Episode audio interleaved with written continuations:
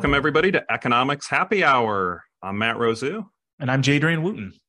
And pleased to have you back. Uh, our first podcast that's dropping in 2023. Uh, Jadrian, it's uh, it's break time. What do you have for a drink today? I have I picked up uh, new drinks yesterday so that we could have something fresh and new. This is I'll put it up at the screen. There we go. Uh, the, it's called the Chloe, a cranberry orange sour ale uh, from the Starr Hill Brewery in Crozet, Virginia. So I tried to make sure I got something local. Uh, I guess I'm going to say local. It's in Virginia, uh, so I got a Virginia beer, but something that is a little lighter and festive for the for this break. Yeah, there's no bigger contrast, I think, than we'll ever have for this week. So I'm actually in my office, so it's not a beer today. Uh, it's not January yet when we're recording, but I am doing dry, dry January. Um, so mine is a diet twist up, the Walmart version of the um, diet seven up, I guess. So then we're both we're both similar in the uh in the citrus realm, I guess. We're both citrusy. We're both citrusy. And I know we're not talking about inflation today, but compared to Diet 7 Up, well, I guess I'm not sure about a difference on this, but the price is very different, which uh being price sensitive and the amount of soda that I buy, I was like, okay, if I can save a little bit of money mm-hmm. uh, uh, because the price of soda has is on the upper end of price increases in the last two years or so. I don't think I've noticed, mostly because I shop irregularly, and especially when so I drink a lot of soda as well. Um, but when it comes to sodas, I tend to buy like a lot at once. Like I bulk buy Coke, um, where I'm I'm getting like four 12 packs, so it's lasting me like two months, and then I come back and I realize like, oh, I need to buy it again, and I forgot how much it cost before. So I don't know that I notice. So four twelve soda side. It's funny how four twelve packs in our household where we have a bunch of Diet Coke drinkers. I literally don't know that that lasts us a week. I honestly don't know that four would be last us a week in our household. Do you uh, like sour ales? I've never had this, so this is my first drink of this. Don't know. I'm I'm more of an IPA person. Uh, this is really good. Ales. I, I don't mind a what's uh i don't mind a, an occasional sour so that's that's worth yeah. getting this is worth getting so i had a i picked this up the other day um and it's a i try to get variety packs so that i could try different things and mostly i don't want to commit to six different beers especially if i don't like them uh, so i got this as a variety pack and it had a i'm trying to think of what i had yesterday a doppel i think it was a doppelbock um, and then this is the sour ale and i don't remember what the other two are but because i've never had it i figured i'd get it but it's really good Good. I'll, I will have to. I will add that to the list to try. So, uh, so Matt, I realized last time we did not tell people that you and I are heavy Untappd users. So I feel like this is also a good opportunity uh, to share our Untappd information. I have not been checking in these beers with you, but I feel ah. like on the day that we release the podcast, I feel like I should check it in. That's the day to check it in. That that makes sense. I can't check in a diet twist up. Um, no, you can't. You'll have to go back and check in the old ones. So I will drop my uh, Untappd handle in case anybody wants to follow me. It's Jadrian W. Uh, so Matt and I are both big Untappd people. What's yours? That way the people uh. I think it's M Rousu. I'm looking at it, and if you okay. if you type in M R O U S U, and then you'll see a picture of Elmo come up. And I, I do that because I think it's funny when I go to a place that's a registered mm-hmm. Mm-hmm. um, to you, you buy and you enter in a beer there, then Elmo shows up on the screen yeah. as the one who's drinking the beer, and I that's just I find that humorous. So. That's... So Matt and I are big Untappd users uh, because we like to track things and we like data. Um, and if you're a big data fan, uh, Untappd is definitely a fun app to have. Uh, like even this is so strange. So I realize we haven't really talked about beer much. I figured it's it's worth spending a couple minutes since we said yeah. it's a. We also will talk about beer. Um, I don't like IPAs. I I really just generally if I like if you gave me options, I'm going to pick something other than an IPA. But at the end of the year, Untappd does their beer end review, have you gotten to see yours yet? I don't think I have. I'll have okay. Uh, so I don't know if it's part of their. I I'm a premium. Maybe the bonus. You, yeah, you you are the premium subscriber. Yeah, I, am a premium subscriber, so maybe it's just that. I, I think they do it for everybody. Um, but my number one style every single year, at least for the past three years, has been an IPA. So even though I don't like IPAs and I mentally tell myself I'm going to get something other than an IPA, You always get the IPA. it's always an IPA. And I think it's just because I do a lot of uh, flights. And so on the flights, like I don't have a lot of choices. There might be one lager, one, and I'm not getting a, a dark beer in the summer. Yeah. And then so I have to have like three IPAs. And so it just like wipes out all my other stuff. Yeah, I, I IPAs are are my number one on there. Untappd, it's kind of funny, right? I mean, it's essentially gamifying Drinking. beer drinking, which which isn't an ideal thing. Um, you know, like you know, the I'll enter it, I'll tell people who don't know about it. I'm like, it's so stupid, but you enter in, you know, you enter in a beer and then you get a badge. You know, so exciting. the gamifying of uh of things and a couple other people every now and then I'll enter Mhm. one and I don't think my friend has gone in on that day and oh it's it's World Cup badge day so then I'll just text the photo of it. I mean it's it is really pointless but it's cheap entertainment and we don't um you know it's it's interesting though like in terms of price discrimination right They, that's a good model for price discrimination i just have the basic you pay Mhm. for the premium you get some extra things i don't they Yeah.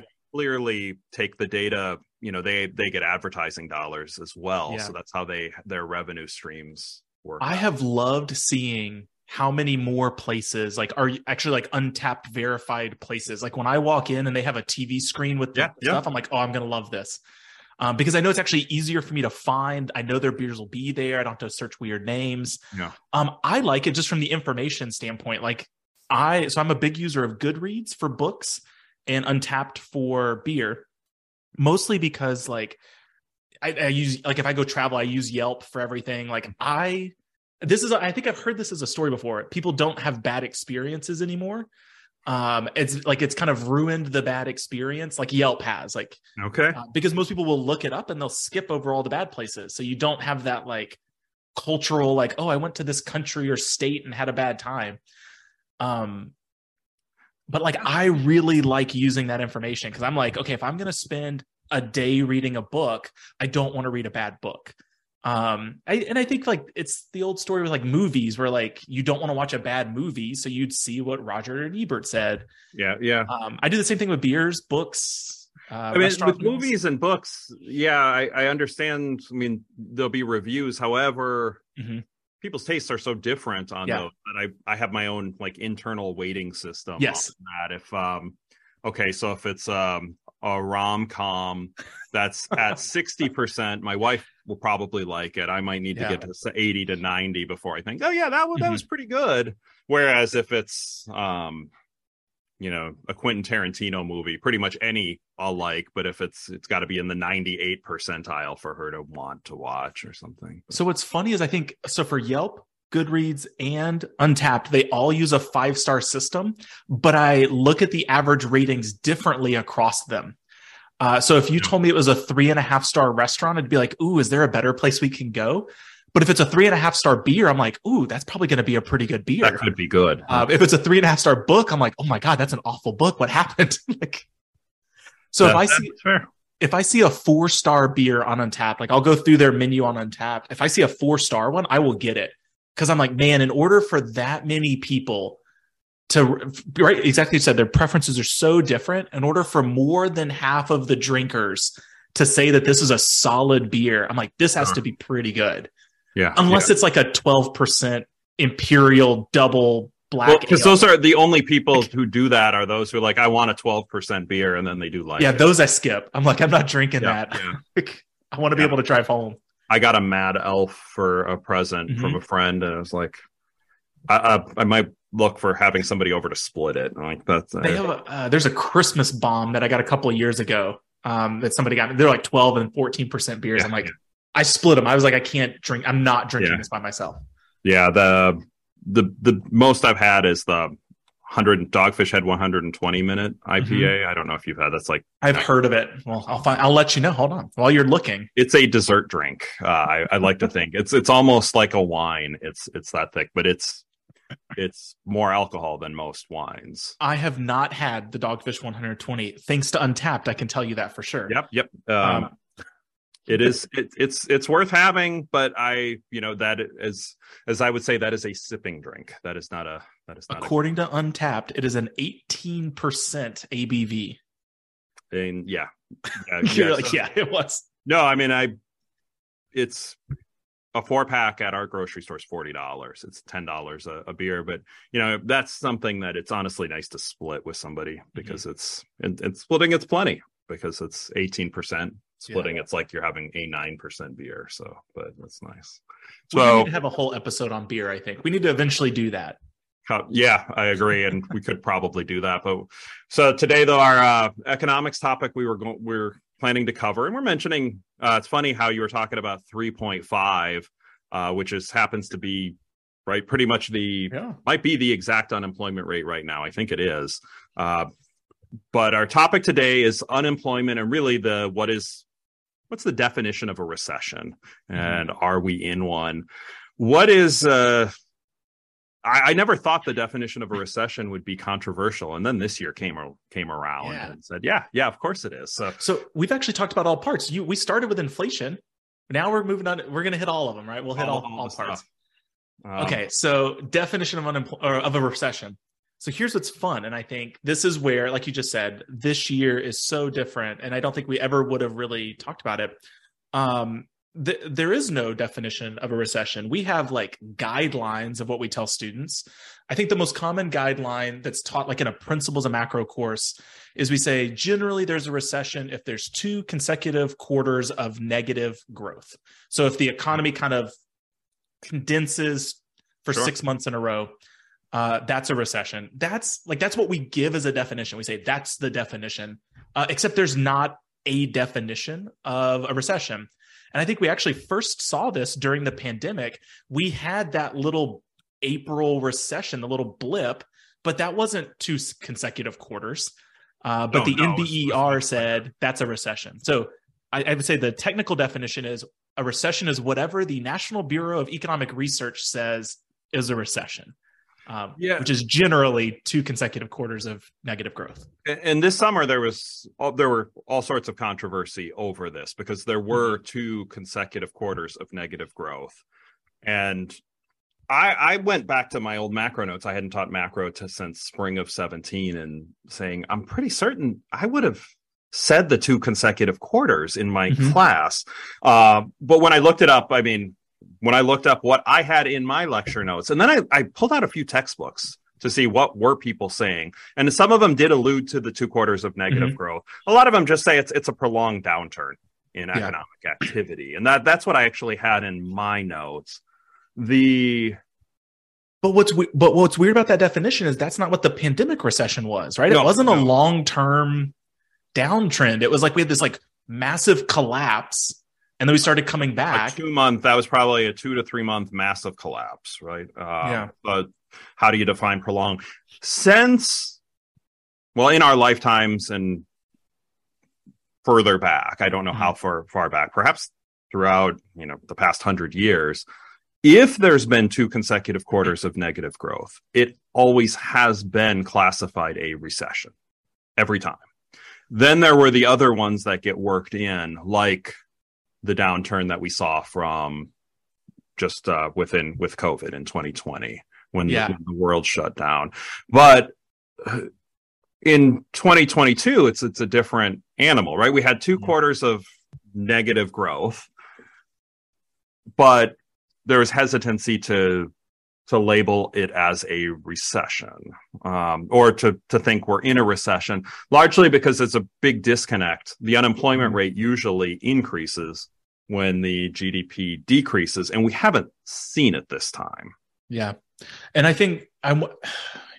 This is always what's weird about teaching during the pandemic. I told this to my students when it was happening is that like this is going to radically change how we approach like every single thing. And I remember just even being like it was it was at the end of April and I was teaching my labor economics course. And I was like, it's so weird to know that you're in the middle of a recession, but like it's not defined as a recession. Like that was the first moment where, like, I think for a lot of other things, like it was this slow, gradual movement. You're like, I think we're in a recession. And then six months later, you're like, yeah, it's been two consecutive quarters of growth. It's a recession. And like, you know about it kind of six months later. But like in April of 2020, like you knew immediately, you're like, this will be a recession. Um, we we're not going to define it yep. for another two months, but like we're in a recession, right? Huge, massive unemployment. We weren't producing anything. Uh, the economy right just shut down, and so it's really interesting. I gave a, an interview uh, about this like a month ago about like all these tech layoffs that were happening and kind of what this means for the broader economy. And what's weird is I think it's this is one of those things where it's going to take a couple years out of the recession to really like recalibrate the economy. Where when you look at the 2008 recession, it took like I think if I remember correctly, it took like 7 or 8 years for the employment ratio to like go back up to its normal level. Like this could be that same thing where like it's going to take years to Before kind of figure it out and we're going to get these weird blips. So yeah, yeah we have lots of inflation but super low unemployment so like it's yeah, it's so not the, the way it's supposed to. The 2008 was an interesting one.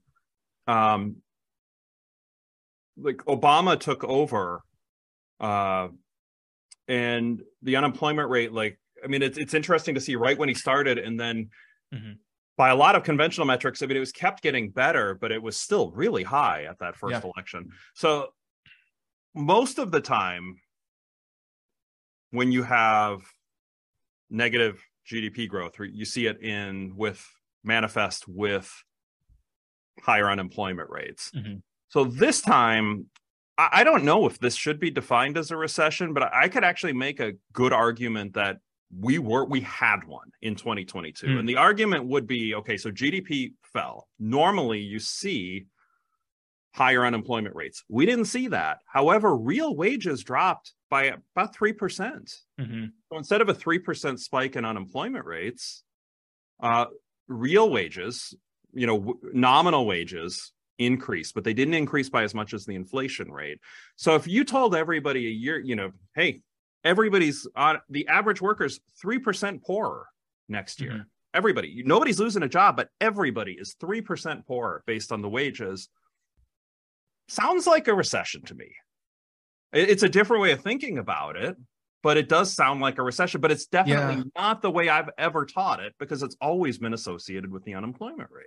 So I think what's always so weird about this, I think, is true about macro in general. Where is so yes, 2022 was a rough year financially for people um, in terms of just like inflate like the inflation level over 2020 and I think what's weird about it, and what's always been weird about macro to me, is that we are so focused on. I mean, I, actually, we probably should like formally define like GDP, GDP growth. Like we're saying these things, but not not talking about it. So probably. GDP is how much a country is producing. Like it's the yep. stuff and the things that they're doing. Uh, so services and, uh, and services, every legal yeah, like how much markets. a country produces. Yep. Um, period of time. And so a recession generally is like the stuff you produce is now you're producing less stuff. Um, but what's always been so strange to me is that we do look at it like on a quarter by quarter basis, year by year basis. And it's like if you have really good years, like really good years in terms of earnings, bonuses, and stuff, and then you have a bad year, like on average, you're fine. So I'm I'm always really bad about like the the troughs and the peaks where like as a microeconomist i'm like oh well like over a five year period we're fine. We've grown like we've had a little dip. And but like people as soon as there's any dip people start to kind of freak out like right? The stocks are going crazy. We have massive inflation. I'm like yeah but like savings were massive in 2020 like if you look at the personal savings rate just massive spikes but now it's like way back down. And so i always i struggle as a microeconomist of like recognizing that a, recession is is bad. People are losing their jobs. Inflation is going up. People aren't making as much money as they did the previous year. But i i always struggle with the idea that like it ignores the year before that when things were really good. So like a, right like that's my that's my struggle as a yeah, microeconomist. Um i don't know that i've thought about it that way. Uh, things generally keep getting better though. Right. year in and year out right? I mean the the amount, right? Real wages dropped this past year for average workers. Certainly way better than, you know, 10, 20, 30, 40, 50, 60 years ago. I mean, when yeah. standards of living have gone up. So I think about it like investing. Like when we tell people about like investing your money, watching the stock stock market, we don't say like, right? If there's a dip, we're like, it's a it's a long run, right? It's I think the phrase is time in the market, not timing the market. Sure, sure, Um, sure. but like we don't do that with things like unemployment rates, wages. Like we're so like, what's happening this quarter? So I don't know. It's that, I think that's where my struggle comes in. Yeah, I mean, well, timing them like if you're investing, right? It's a person, and there should be a long time horizon.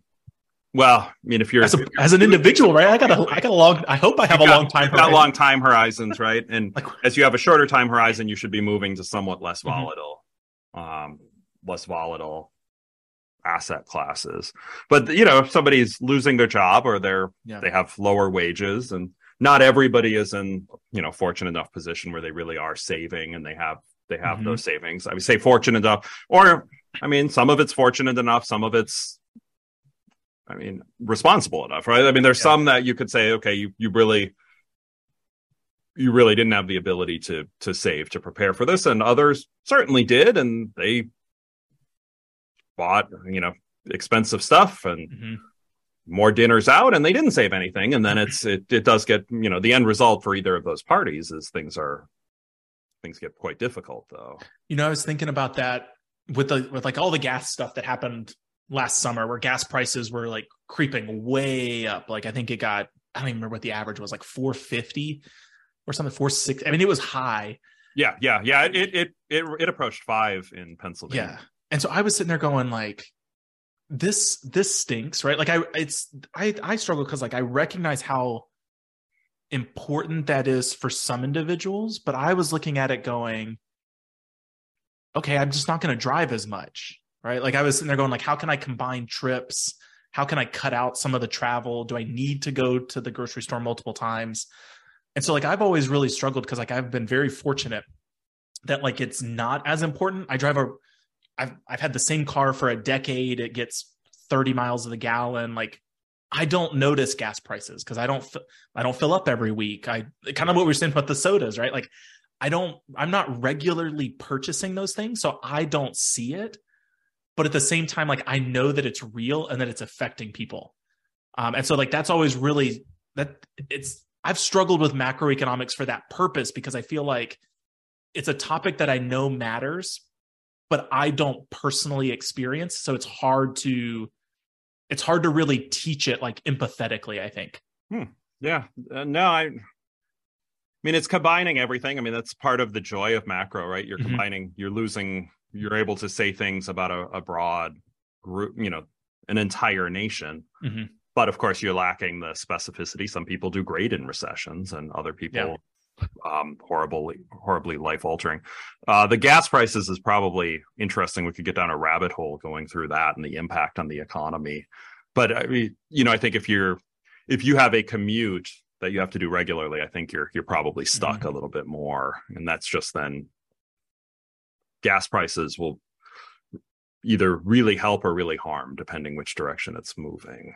I would I would I mean if you have a 30 mile each way commute and gas prices go from 250 to five dollars okay five bucks a day it's an extra hundred bucks a week basically if you're Mhm. if you have to commute every day uh, or i'm sorry hundred dollars a month not trivial um Yeah. i mean if that has to get cut from elsewhere so so do you i mean you saw the stuff 2022 um am i safe to say you'd be in the camp that no this wasn't a recession I'm gonna say no. Uh, I I don't think it was a recession. Yeah. Do I have do I have a good reason why I say that? I, I don't necessarily. well i mean unemployment rates are low right that's a good Right. re- that's a good reason i think So- um Yeah, so here's where it gets weird, I think, right? So, okay, so for the federal, so those of you who are not macro people at all, uh, the Federal Reserve has a dual mandate. And this is where it gets super weird for economists. So, the Federal Reserve's main goal, they have two things that they care about. Almost everybody knows, I think one of them is on the money side, but like formally, it's to maintain stable prices, to have Yep. some sort of n- not zero inflation. Some inflation is good, um, but maintaining stable prices. But what I think a lot of people don't realize is their the second charge that they have is um, keeping people employed. So they're trying to keep low unemployment rates and low inflation rates. Uh, not zero of both, um, but those two things normally are challenging to balance. Yeah. And we'll talk about that kind of later as a, as a separate paper. Um, but there is kind of this trade off. And I think we're, I think during the beginning of the pandemic, we really saw this trade off where we saw this kind of like collapse of the economy where tons of people are losing their jobs, but all of a sudden prices are really low because places are just trying to get rid of stuff. They're like, we got to sell this. Yeah. And you're like, oh, like I think gas prices were like that. I think during the pandemic, gas prices, gas, oh yeah, they tanked. They were like a dollar eighty or something. Yeah. People weren't driving. I think I remember like flights like going down, like places like Delta was offering like sixty dollar round trip flights, right? So you had like super low prices, but you had lots of people unemployed. And then as the economy is coming back, you're putting more people back into the economy. People are getting jobs, they have money, and then all of a sudden prices are going up. And so the Fed has this like challenge of these two things. And so I think when you say that there is a recession, you're focused more on the dual mandate side of prices. I look at it more on the side of the unemployment side. And I'm like, it's hard to say that there's an inflation when you have this many people um, employed regularly. Like, will that change over the next year? Maybe. Um, but I'm I'm gonna say no, mostly because I think in high inflation is making up for the low prices we saw during the pandemic. Yeah, I mean the low but the inflation we didn't see deflate. I mean there there might have yeah. been a tiny blip of deflation. But let's say fictional world next year still 3.5% unemployment, but real wages drop 20%. Are we in a recession? I would inflation is inflation is let's say inflation's 10% and wages are cut by 10%.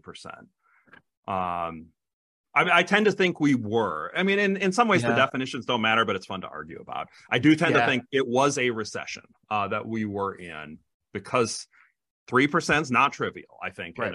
it's not 20% what I just gave, but I think mm-hmm. there's some number where you'd say, man, if, if wages dropped, like if that's just what happened, the everybody's still working, but everybody's making 20% less, I would think it's absolutely 100% clear. Well, so here's where it gets, I think, really, really interesting. And I think it's, we're getting to the point where we need to start thinking about, and I think actually maybe this is the year that we start thinking differently about how we measure things like this.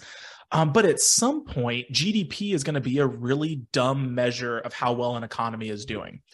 Um, I think it made sense in the 30s and 40s, like when they first started to kind of really calculate these things. Um, but we're getting close to the point where we're not like replacing, we're like that right at the child replacement level where we're not going to have as many kids as there are people. Um, and so at some in some senses an economy is going to shrink if we don't have the people to produce things or to produce things for. Um, and so, right, like you can get into like GDP per person. Is that the measure? Is that the one that we want? Um, but there's so many like flaws with GDP as a measure of like happy. I'm going to say happiness because like I think that's usually the one that they give um, of just but like well being. You know, is GDP the best measure of how strong a country is yeah. in terms of well-being and i i don't I, know that it is i want to have i think we need a full episode on that okay because I, I, would so you're going to say yes it's gdp nothing else matters uh, no i'll talk about oh. i'm guessing we're going to have different flaws that we point out oh okay so like maybe this maybe this should be the next one right as uh yeah, yeah. um but but I think, but, but I think this gets real wages argument. though. Like so, a recession. I mean, it is it's output in the economy. Mm-hmm. You could argue that that's wrong, and it's traditionally been associated with unemployment rates. But yeah. you could easily have had. You could have a government system that says, no, when you're unemployed, we're actually going to give you just this other job, but we're just going to lower everybody's wage by an equivalent amount. Mm-hmm. And to me, that would have been you're in a recession. Uh, it'd be a very very bad way for a government to handle it too because the incentives wouldn't be there to correct but yeah. Um, so i'm going to say no no recession. Was it a very hard time? Absolutely. I think inflation just rocked a lot of people. Um but I don't necessarily think it is widespread enough to be considered a recession across the entire economy. Um, I think it, it's hitting pockets, and I think definitely there are pockets that it feels like a recession, but I think for the whole economy, no. It's fair, although I would argue like when unemployment rate goes from three and a half to six and a half, I mean, it's not affecting everybody. It's only affecting it's only affecting, you know, the the pockets. But Uh, but I mean, I, I recognize like the way I'm arguing is not ever really been a way people have argued. I mean, the GDP mm-hmm. thing, yes, but not the real wage argument. So I know that the but but um but it'll be different and who knows what's actually going to happen next year right? Uh, you mentioned the dual mandate of the federal reserve and now uh, might be a decent time to talk about uh, the paper we were going to talk about which is a very old paper and relates to this dual mandate. Uh, the the paper title we'll uh, put a link. The official it's long right? These are the old papers. Yeah the relation between unemployment and the rate of change of money wage rates in the United Kingdom, 1861 to 1957. Um, I know you like to read, Jadrian. This sounds like a page turner. So, uh. you know, I, I will admit, uh, I did say that I'm a, a microeconomist. I have not, I have never formally read uh, Phillips, cur- yeah. like the Phillips curve paper. And yeah, the paper's A.W. Phillips, and I don't I don't know that I couldn't have told you the title of this paper uh, until just reading it now. Uh, but this is the Phillips curve, mm-hmm. which you know shows uh, illustrates makes the case that there is an inverse relationship between unemployment and inflation. Mm-hmm. What's your What's your thoughts on the Phillips curve? I think uh, it's I think it's dumb. Um, okay. so, so I think the Phillips curve when it came out, and the and I think this goes back right, like I think this was appropriate before. I think the economy was set up in such a way that this relationship made sense. We were such a much more heavily manufacturing. Um, I will throw in my random aside that I tell my students all the time. The US economy has never been a majority manufacturing employment economy. Um, but you know 1950s like we definitely had more people in manufacturing yeah. than we ever did before um, manufacturing tends, especially then, tends to be a big chunk of GDP. There's a lot of services that don't get counted. Um, and so I think it made sense in the 1950s. I think our economy is vastly different today in terms of just even just things like financial sectors, uh, the growth of technology companies, you know, like how do we value an app, uh, right? Like how is that being calculated in GDP? Like those sorts of things are so different that I think the Phillips curve is outdated and um, not very useful today. But I think it's a fun discussion to have. And I think again, it goes back. It, I think it affects pockets, but I don't think it's representative of a whole. Well, I, uh, so I think long term, there's not relation, right? I'm I'm much more of a Milton Friedman, right? Inflation is the money supply. That is, mm-hmm. that's just what it is. The changes in the money supply are are on um, inflation. And I think long term, there is not a relationship.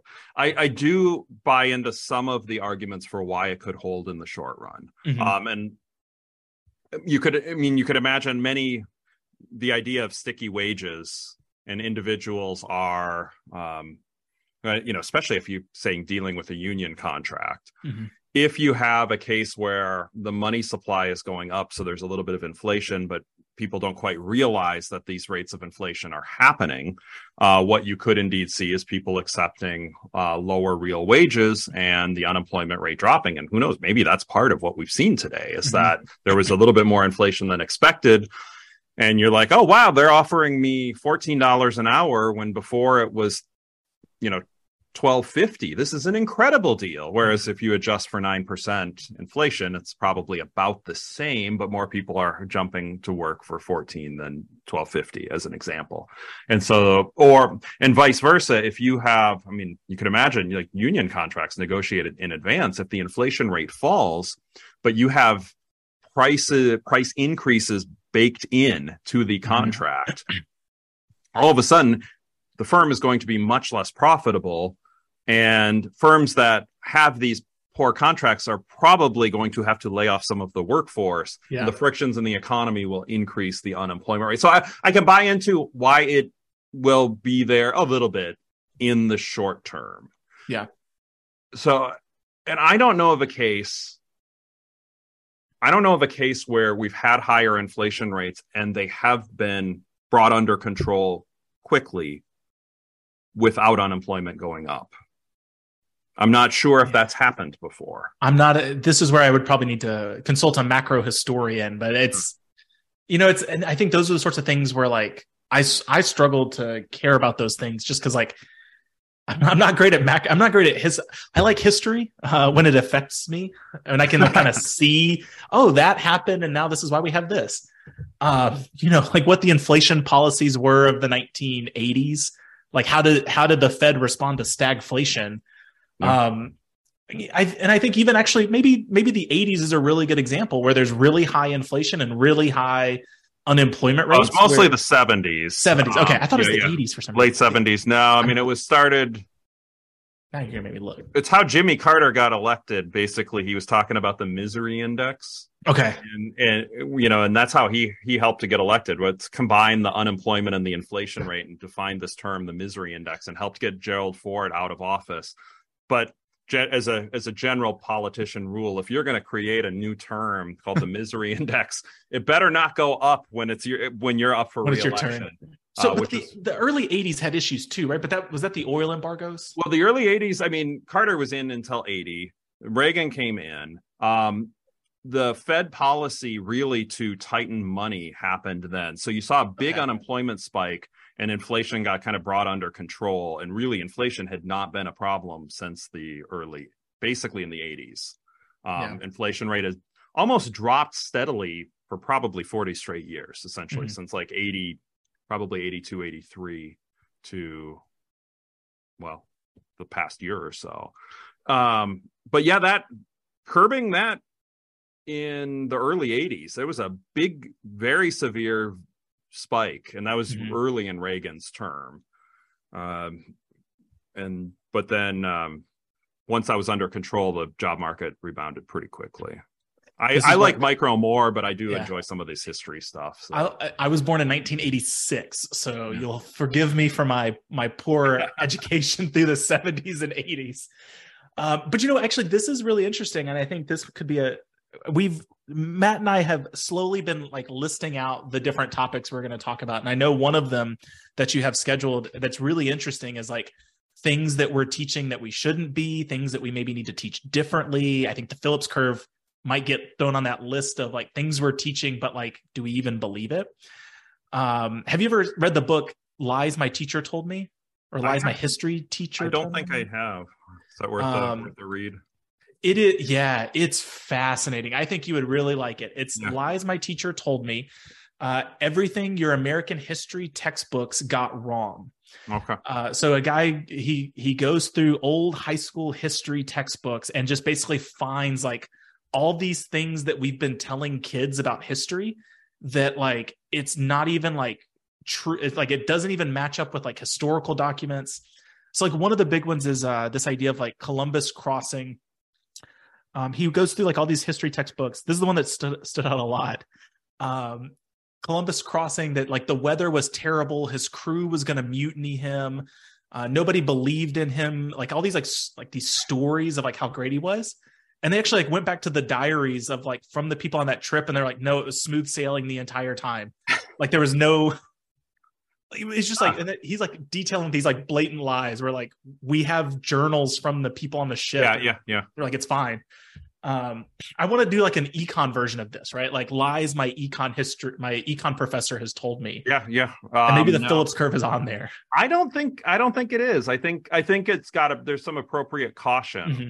to be yeah. done on that. But i think if you um loosen up the money supply there's going to be some or tighten it significantly, you're going to have well money illusion, mm-hmm. and that could um in that should in theory either lower or increase unemployment rate. So I think it's a very much a short term relationship. Yeah. Um, and I'm not certain.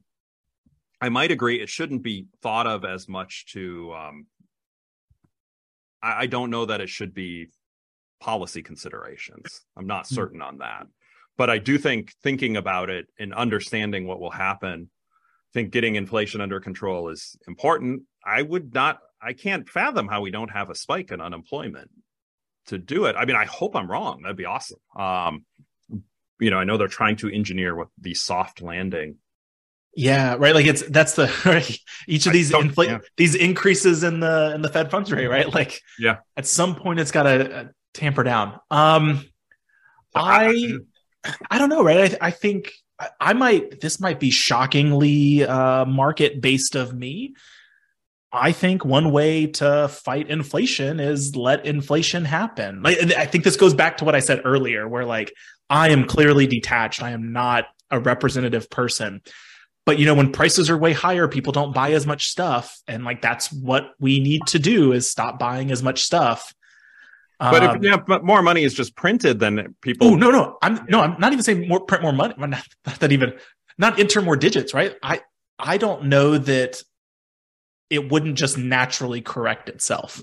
I think there's enough history of like countries that have had hyperinflation that and that's where I think it's all on the money supply where Well yeah, that's what so I'm saying I don't think the Fed should intervene at all. Yeah. Um we're like try to I keep the money supply in check and then let everything naturally work out. But at the same time, I'm not a macroeconomist, so I'm gonna I'm gonna put that star by every I, statement yeah. I say. I'm not either. Um, I mean, we you know you know, every going through grad school, we all, um, mm-hmm. you know, you get some micro, some macro, and teach generally teach a little bit of everything. But both of our research areas are way more micro based, and I think microeconomics is way more fun. Um, yeah, I think it's just so much, so many more interesting topics to cover in micro. But. You know, I always said that one of the problems with economics um, is that the teaching of principles of macroeconomics is just so I don't want to say I'm not miserable, sad. Like I, I, I don't know the best way to say it. Like framing, I think principles of macro could be reframed, and probably would get way more people excited about it. I think people take a principles of ma- micro course and they're like, "This is kind of cool. It's behavioral. How do we change things?" There's some policy debates that are kind of interesting. But when you take a principles of macro course, I feel like almost all of it is about recessions, which are bad things, inflation, which is bad things, unemployment, which is bad things um, it, it, I feel like the focus is always on these things that yeah. are harmful to people, and I feel like it's a, a drag. And people are like, "Well, this yeah. is kind of sad. I don't want to take." Could this. be. Um, I think every macro, and I know I do this now. I didn't do it at first. Needs to have a heavy, heavy dose of economic growth, which is definitely mm-hmm. not sad. It needs to yes. be telling the story of how in the world was ev- essentially every human being stunningly poor. Yes everybody we were all you know we were all and and it's not the case anymore and mm-hmm. to me that's um and that's really exciting and fun yes. and optimistic but that's at the end of the course right you go yep. through all of the sad things and then you're like here's some hope for macro why shouldn't that be in the beginning that's a good question um you know they because why couldn't economic growth be first yeah. So I, that's I, growth. I think is the one. Ex, you're definitely right. I think it's the one exception.